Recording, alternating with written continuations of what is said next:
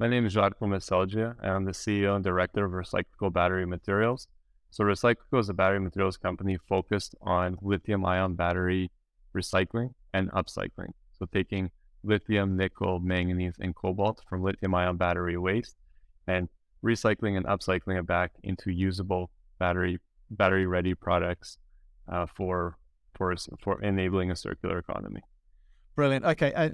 Uh, uh, thanks very much for coming uh, on board. Uh, we, we love these stories, battery metal stories, but more importantly, you know, going further downstream with recycling and ups, upcycling. Should we just start with a sort of technical description of what it is that your product or products do um, and what you're actually recovering and and uh, upcycling? Yeah, just like a quick description in, in because recycling is this big broad definition of what that really is. And really when you think I think most people when they think about recycling it's gonna be, you know, the end of life electric vehicle, like what happens to that battery. And you know, the common common steps you're gonna have to collect that battery, discharge it, and you're gonna have to physically, mechanically shred it into what would be called a black mass material. And in that material you have your valuable components. Think of that as like your mined concentrate. But then from there, you need to process that material further. And that's called the hydrometallurgical side. And that's actually extracting the materials. And then that's where RecycLiCo has really been focusing on its patented technology since 2016. And where we've been able to take that material, so that's, that has all the valuables in it, and actually make it into usable product where we've had that material actually used in new cells as well. Right, is it kind of a, sort of a, a circular function there? So uh, we, we're talking exclusively car batteries or predominantly car batteries, are we? I, I, I, talk about it generally as electric vehicles, but yeah, you're still talking about cell phone batteries, laptop batteries. They're still lithium ion battery uh, batteries. Right. Okay. So what what what, what was your um, process recover? What are we what are we after? So we're looking at lithium, nickel, manganese, cobalt. Right. Those are like those will make up a majority of your material value in the lithium ion battery cell. So that's, you know, change changing numbers all the time with prices, but that's, uh, you know, from, from my last check, majority of, of the, of the value in that cathode is what it would be. Um, but not only do we recover that as individual components, right? Because when it comes to the battery space, it's also upcycling it into very refined and specific materials that need to be uh, to, go back into uh, battery manufacturing. Right now, uh, you've you've got this trademark zero zero loss again. Just give us that. I'm trying I'm trying to get definitions sorted before we kind of get into the meaty questions. So zero loss is what?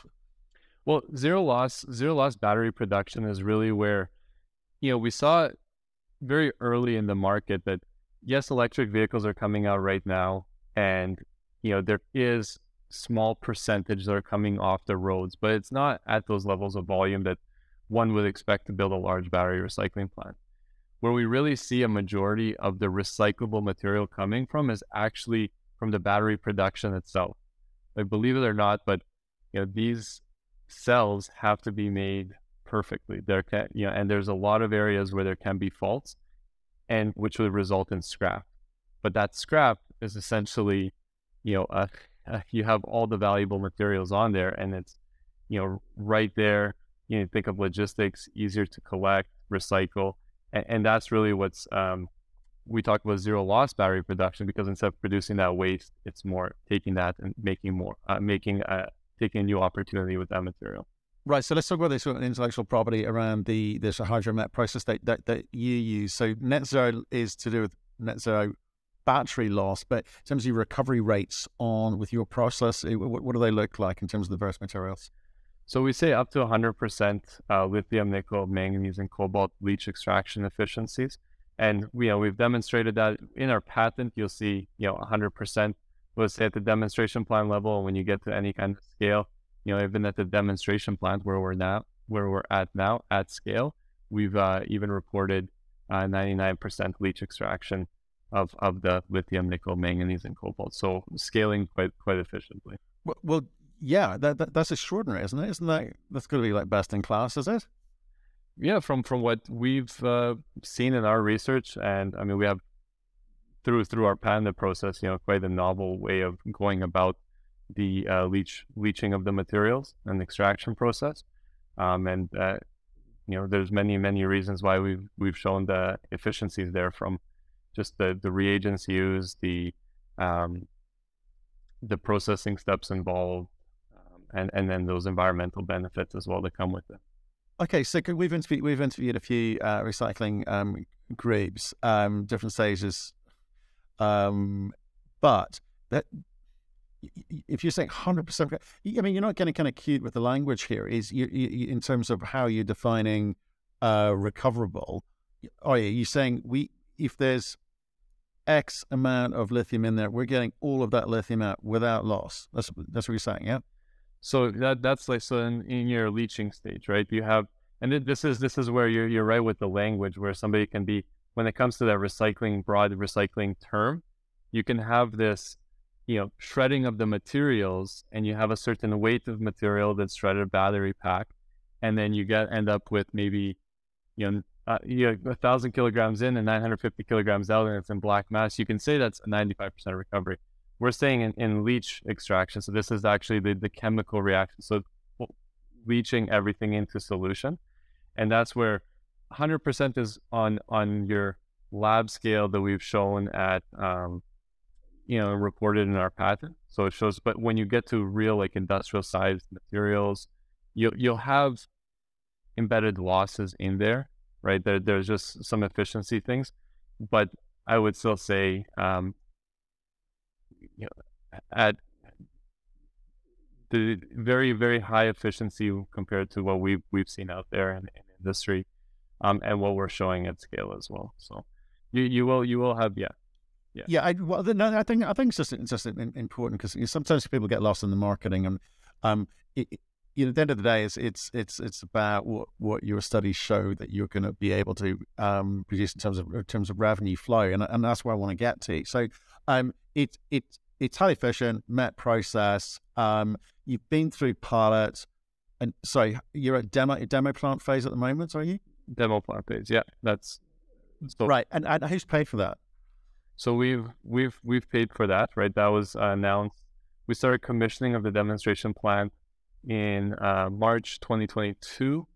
Uh, so we're now we're a year in. Um, you know, we have over 10,000 man hours put into the project, uh, testing the different stages of the process, different optimization techniques, um, reporting on those results as we have in on our news releases. Uh, so that was a 2.7 million dollar project on announcement, and continuing with the innovation. Right. Okay. And uh, sorry, I, am probably skipping through a few phases here, but I kind of I, let's say I do want to get to this a really interesting bit, which is which is around money.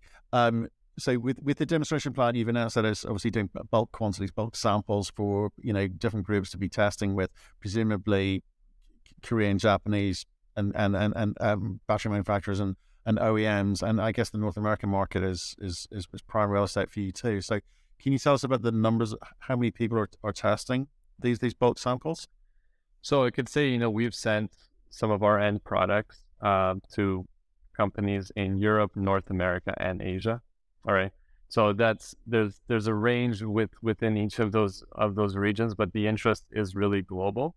Some of those end products are lithium carbonate, you know, lithium hydroxide. So we really do have an option of making both, and that's at battery battery grade purity. But then the other point I want to get to, which is going to really be important, the economics, is that we make cathode precursor material. So for those that don't know, that's actually the mixture of nickel, manganese, and cobalt. So we don't sell the individual nickel, manganese, and cobalt. Because if you look at it from a value step up, that's, you know, the nickel, manganese, cobalt's an intermediate, whereas this is the next refined stage, is precursor, and that's a multiple X you know premium to um, uh, to to the potential of the project, right? Right. So, well, give us a sense, maybe in percentage terms or dollar terms, if you if you can. When you say it's a premium, what was the uplift? Uh, so, you know, so some of the numbers I've I've seen around, and if you, yeah, depend because you can you can get into the nuances of like, well, what is that asterisk, like that footnote of w- which which chemistry are you really looking at? But generally, if you're looking at black mass as like a value of X, you know, you're looking at the intermediate. I'm going to give it a range of two to four x, and then you're looking at the precursor and like battery grade like lithium hydroxide. You're looking at that as like a six to ten x. right? So that's you know we're we're getting there as well in less steps than what a conventional process would be to extract the individual components. So also the processing cost is is a lot more efficient. Well, yeah, well, that, yeah, there's the rub in this. Okay, so this this demo phase that you're going through now, the, the sample phase that you're going through now, how, how long do you expect to run that for? Um, and so where where are you with conversations with groups who are trialing? Yeah, well, I mean, we have a we have a pipeline of different groups uh, from EV manufacturers, battery manufacturers, cathode manufacturers, um, you know, lithium companies. Like just all, you'd be shocked to see how much interest there is in recycling and how everybody wants to, um, you know, get in on that, seeing the opportunity and how they can supplement their supply chain. So we, we have a pipeline of you know from some early stage starting starting testing to some more advanced stages where we've sent you know bulk quantities and multiple iterations of material in, in different uh, sizes for testing. And uh, you know, we we plan to the demonstration plant has has been very effective to date and and, and really shown and, and helped us collect the engineering data we need for scale up. But I think with the battery industry constantly changing as well, and the amount of testing will be, you know, we expect to be doing in in the coming future, um, you know, I'd always look at the demonstration plant as this ongoing innovation center, uh, not to take us away from what our actual business model is, is in scaling multiple JV plants with strategic partners. But you almost need that central location as well to test, validate, you know, qualify, validate the process, qualify the materials. So always see that demonstration plant as being a key part in our ongoing operation. Okay, for for the R and D component. Um, okay, so so, so again, with, the t- ongoing discussions, people sending you batteries, asking you to recycle their their their particular batteries. Um, what's what's this again? What's that sort of t- that time frame look like? Because uh, this this this hub and spoke model that you're going to have to employ in terms of you know where you locate these facilities, presumably right next door to the people producing the batteries. Um, at some point would, would, would make a lot of sense. Um, so in terms of how advanced those conversations are, um, in terms of how you advance those conversations, in terms of your financial commitment to advancing those conversations, can you give us any sort of insight?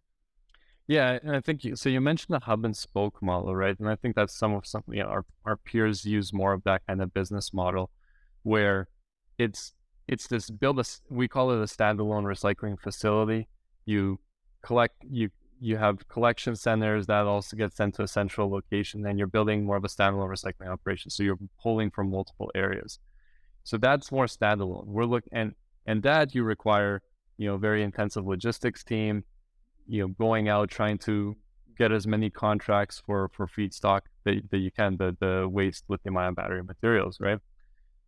That's to keep your operation going. Where we stand is an integrated business model, and that is more very focused on on the technical side and going through a lot of detailed due diligence with potential uh, partners. And and that's where you know we we've taken more of a nimble approach very asset light very capital light in first demonstrating at the demonstration plant the name the the process itself taking that data to scale but then having this more bespoke model of uh, you know after getting through those stages, which where we have multiple MOUs with companies in in forming JVs, you know, we have these multiple MOUs, and the next step is really forming this JV, and then it's understanding that location, those processing needs, kind of that equity split on the JV, getting through all of those negotiations um, with with the specific, you know, particular companies, and I think every single one will have its different needs. So whether it's a 6,000 ton per year kind of plant or 20,000 ton per year plant, but that all stems from the demonstration plant and the data we're collecting from there. So it's it, it it's much more focused and certain, I, I believe, right? Because you're going into it with a partnership where you have guaranteed kind of feedstock and offtake versus this standalone facility where you're kind of fighting for supply.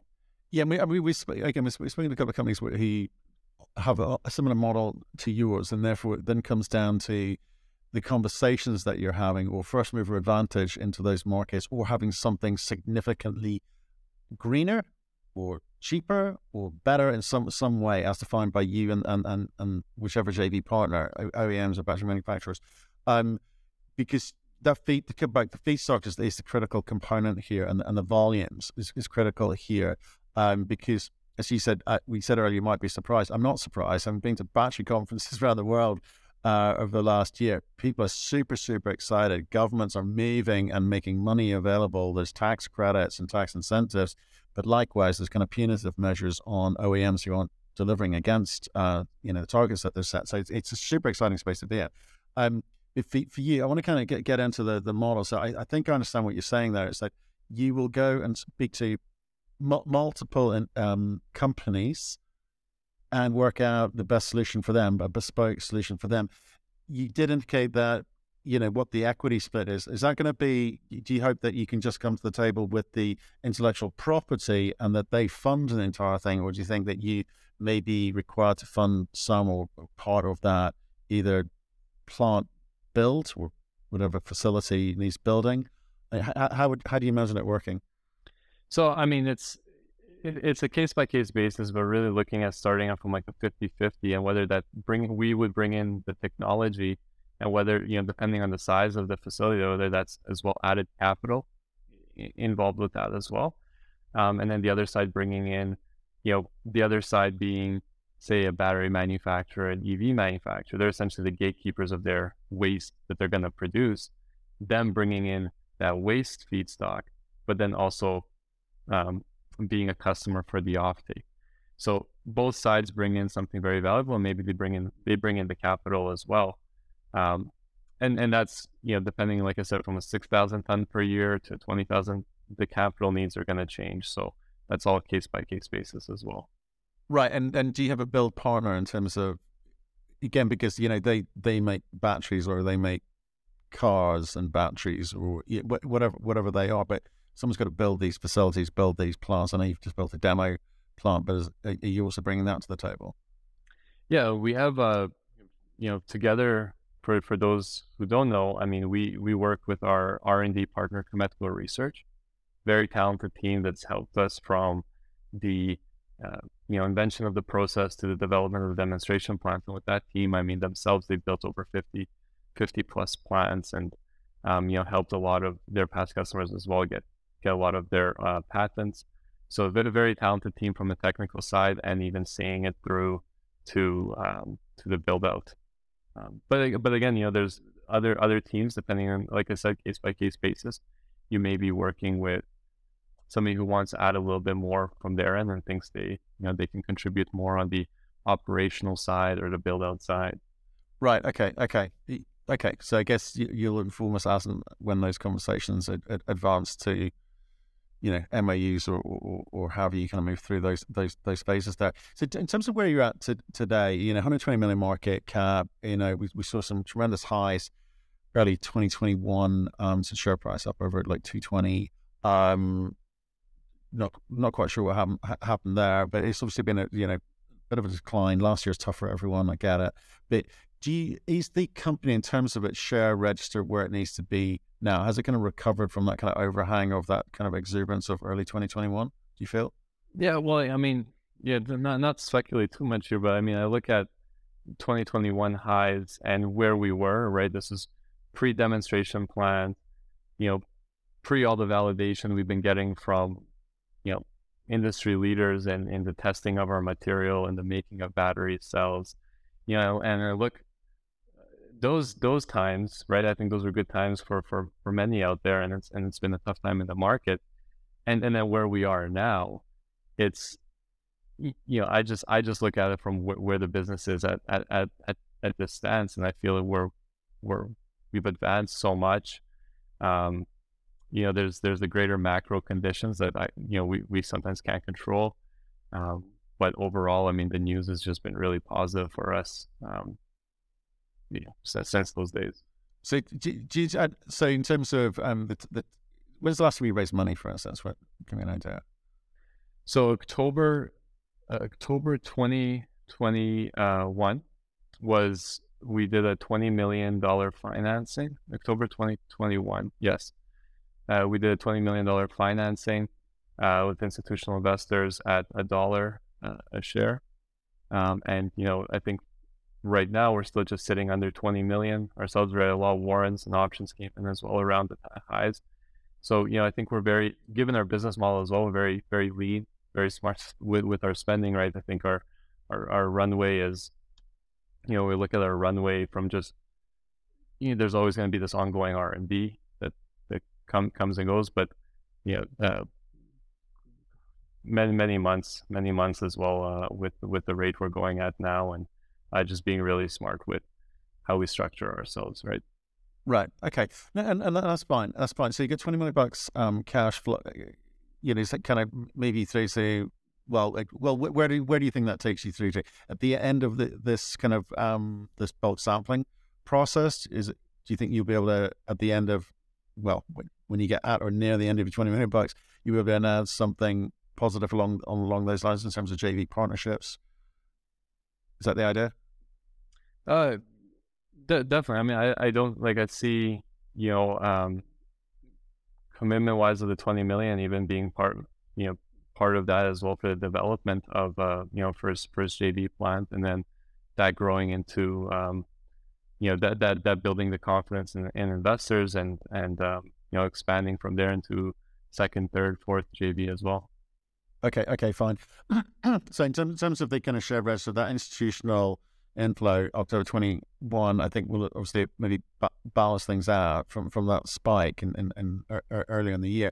Um, for you, you're saying, right, we, we, we can move in advance from where we are, are today, hopefully bring in one or two JV announcements and, and into the mix.